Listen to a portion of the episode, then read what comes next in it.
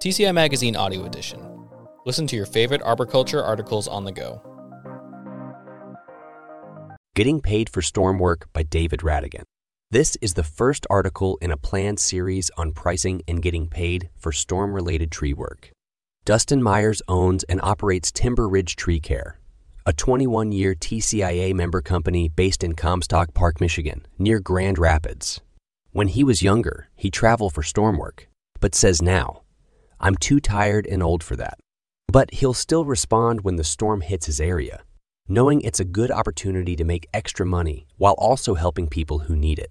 As anyone who does emergency storm response knows, it's rewarding work, but it comes with costs. There can be travel, lodging, and food. Then there are potential costs at home when you need to reschedule previously planned work, possibly losing customers or damaging your reputation as a result. And as Meyers learned with storm work, sometimes it can be tough to get paid what you're worth. In business since 1995, Meyers came under fire from the Michigan Attorney General in January 2023 after consumer complaints on pricing. He says those complaints stemmed from a situation where an insurance carrier balked at charges for emergency jobs that homeowners had agreed to. Meyers and his attorney met with the Attorney General to discuss Meyers' pricing. They provided the AG with rate comparisons from approximately 190 Midwest companies that provide the same or similar services for similar prices. The pricing comparisons established that Meyers' pricing was not out of the ordinary for storm work. Room for agreement. The Attorney General told them he believed that Meyers' attempt to lien property when owners and insurers failed to pay him for storm work was improper, according to Meyers. While Meyers' attorney says he had the right to place a lien on the property, since the work is considered a legitimate property improvement, the AG's office requested that he refrain from placing liens. They also have asked for written quotes whenever possible, says Meyers. We assured them of our willingness to accommodate their requests to avoid any disputes. When asked about the status of the case, a spokesperson for the Michigan AG's office responded that our review of Timber Ridge tree care remains ongoing. However, Meyers remains confident that his willingness to listen to and work with the Attorney General's office will open doors to new work and will ultimately result in no action by the Attorney General.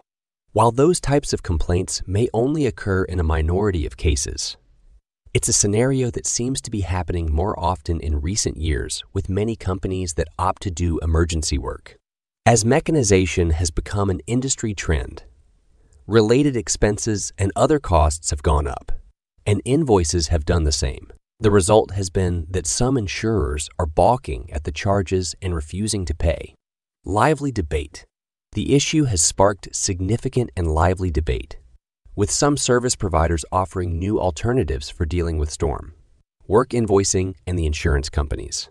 At the heart of the issue is the age old tug of war between some carriers and the tree care industry, exacerbated by the increased use of grapples to take down trees, as well as other cost increases that have created sticker shock for insurers. I've seen the tree care industry change drastically over the last four or five years because of these robotic trucks Meyer says. We had a huge shortage of skilled labor, and it really drove the market for these grapple trucks. But with the grapple trucks, the costs are four to five times more than your typical crane truck. It's much safer, Meyers says. OSHA likes the concept because you don't have a person up on the end of a boom with a chainsaw at night. It takes a lot of danger out of it. But I own two robotic cranes, and I know the overhead and costs are a tough nut to crack every month when you're paying for the expensive pieces of equipment. At the end of the day, it makes the invoice go higher, and the insurance companies, adjusters, can't wrap their minds around it. I've found, and I've heard it from other people, that everybody's charging more because the costs have gone up, says Meyers. Then, when insurance carriers balk at the amount being invoiced, it leaves the homeowner stranded in the middle. It puts the tree care company in a really bad situation. Contract with the client. I spoke at length with an adjuster from one of the largest carriers in both personal and commercial lines, says Brian Fain, a licensed insurance agent who specializes in the tree care industry and represents Tree Insure by Ferguson McGuire, an agency licensed in 48 states and a six year corporate member company based in Wallingford, Connecticut. He reviewed your questions and followed up with a call. As I expected, he shared with me that due to the vast differences in state by state regulations, filings, policy limits, and exclusions, it would be very difficult to have a formula or algorithm that would fit every scenario. In other words, each claim is assessed on an individual basis and is usually based on reasonable costs and other variables. When I discuss this with my clients, I always suggest that any contract, be it storm work, tree maintenance, or removal, should be made directly with the client and not based on what a third party insurance carrier may decide to pay after the work is completed, says Fain. The client should be obligated to compensate the tree contractor based on the agreement after the work is finished. If the client is not satisfied with a reimbursement from the insurance carrier, they can decide to dispute the settlement or contact the Department of Insurance for further. Explanation This keeps the tree contractor out of the middle of any disputes that may arise and allows them to get a fair value for the service they provided. TCI Magazine made an effort to contact a handful of insurance adjusters and insurance companies for this article to talk about their process for pricing storm work and settling insurance claims. No others responded in time to be included in this article. We were able to talk with a representative of Verisk, the company that provides Xactimate software, a claims estimating platform used by many insurance companies for pricing storm work. We plan to bring you that conversation along with input from insurance adjusters, in another article on this issue in the coming months. Trying to respond. Traditionally, tree care companies have had two primary options. They have worked through intermediaries who get the work, assign the job, and then deal with insurance companies to be sure the companies get paid. Or they have found the work themselves and dealt with insurance companies on their own. Arborist Joe Whitledge owner of Whitledge Tree Service in Princeton, Indiana, earlier this year started teaching seminars and mentoring tree company owners on the ins and outs of storm response and insurance billing. He's sharing knowledge he had to learn himself in responding to storms within a 75 mile radius of his home. Our value was placed so low, and we didn't have any ability to control it, that we were getting to a point where we were going to have to start direct billing homeowners, he explains. The homeowners couldn't afford the service because during an emergency, they just don't have enough cash lying around to do the service. So we either had to quit helping people or we had to come up with a better way. Whitledge says, as an example, he was invoicing in the low teens, but the insurance adjusters would come back with a check for an amount from $800 to $3,500. Sometimes we might be on a tree for seven hours through the night with six people and a crane. And we would get a check for $2,700, he recalls. We would actually lose money. Whitledge began doing research, talking to lawyers and adjusters, reading case law and learning how to handle things differently. With his new company, Emergency Tree Responders, he began to teach classes on the weekends. He started in Indiana, then branched out to Oklahoma, Minnesota, New Jersey, Virginia, and elsewhere. At the time of this interview in early summer, he taught approximately 119 students, with another 150 signed up for future classes. Additionally, he mentors tree care company owners interested in this area of the business. His classes address the importance of having the right certifications and following OSHA requirements. They cover the rights and responsibilities of the various parties and the importance and elements of a contract, they cover the need to document and explain your work and the importance of pictures. Lots of pictures. We keep hammering down on the ethical part of it too, Whitledge says. While we want to get paid, we want to be genuine in our service. If we don't need a crane, we don't use a crane. We just use a skid steer.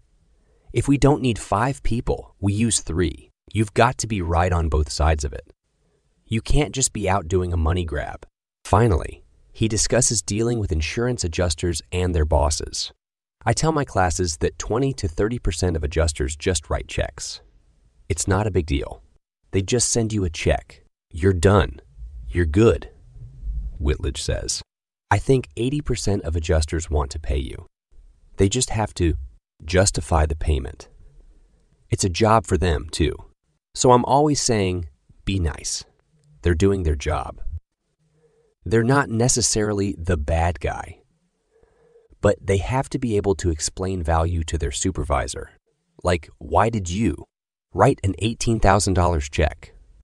Well, I did it because they provided all this documentation. Then, maybe 20% of them just don't want to pay you. It's almost like they get a kick out of saying, I'm not paying you. As Whitledge sees it, when there are problems with adjusters or their managers, often it is because the guidelines insurance companies use, including the pricing structure, to pay for emergency work is not set up for tree work. He says they are set up for other trades, such as roofing, that don't deal with the uncertainty and complications that come with tree work and emergencies.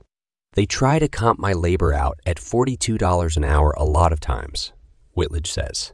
But my crew members out on storm work, they make $60 an hour. That's before I pay in the extra 50% in benefits, taxes, and all that. The guy who mows my yard charges $85 an hour. The guy who mows my yard charges multiple estimates. Joseph B. Pipitone is owner of Top Notch Tree Care, a nine year TCIA member company based in Kingsley, Pennsylvania.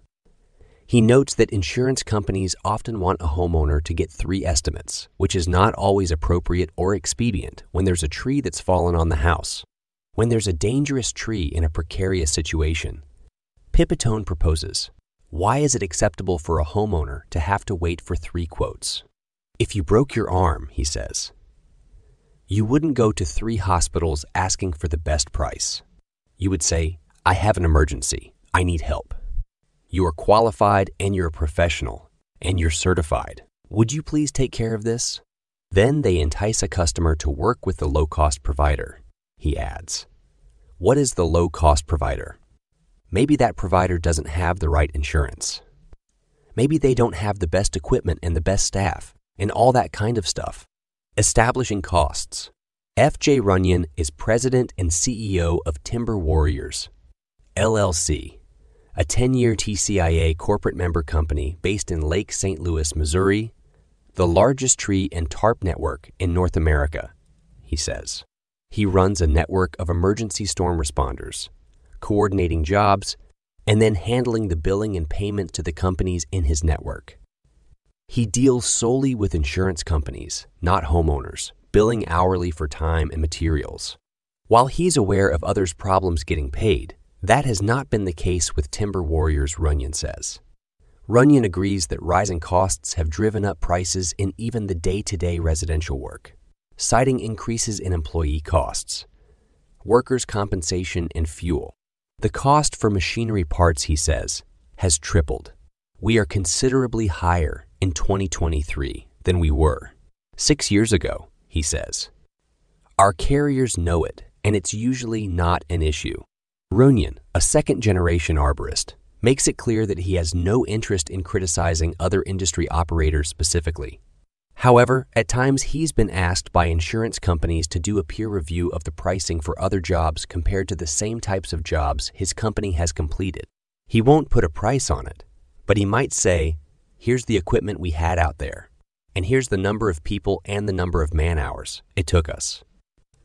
Then the insurance companies will put their price on it. For those who aren't working in a network such as his, Runyon recommends that if a company can, it should try to finish up the job at the time the adjuster comes to inspect the site. That way, the team leader can answer any questions the adjuster might have, which could speed up the payment process. Summary To recap, make sure your company has all appropriate licenses, certifications, and insurance. Second, have a strong contract and track your work through the process. And take lots of pictures. Third, be prepared to educate your homeowner's adjuster and the adjuster's boss in the complications of emergency tree work for storm remediation, whether this is an issue that will dog the industry for decades more or if change will come through some combination of education or revised policy and practice remains to be seen.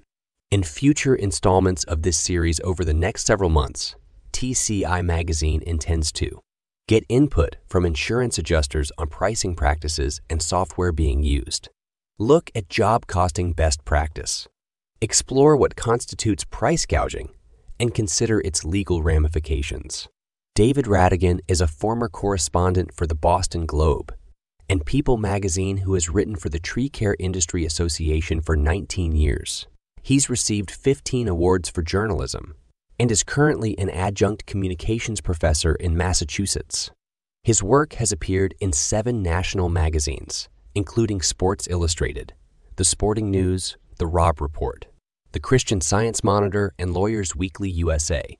Want to stay up to date on the latest audio edition of the TCI magazine?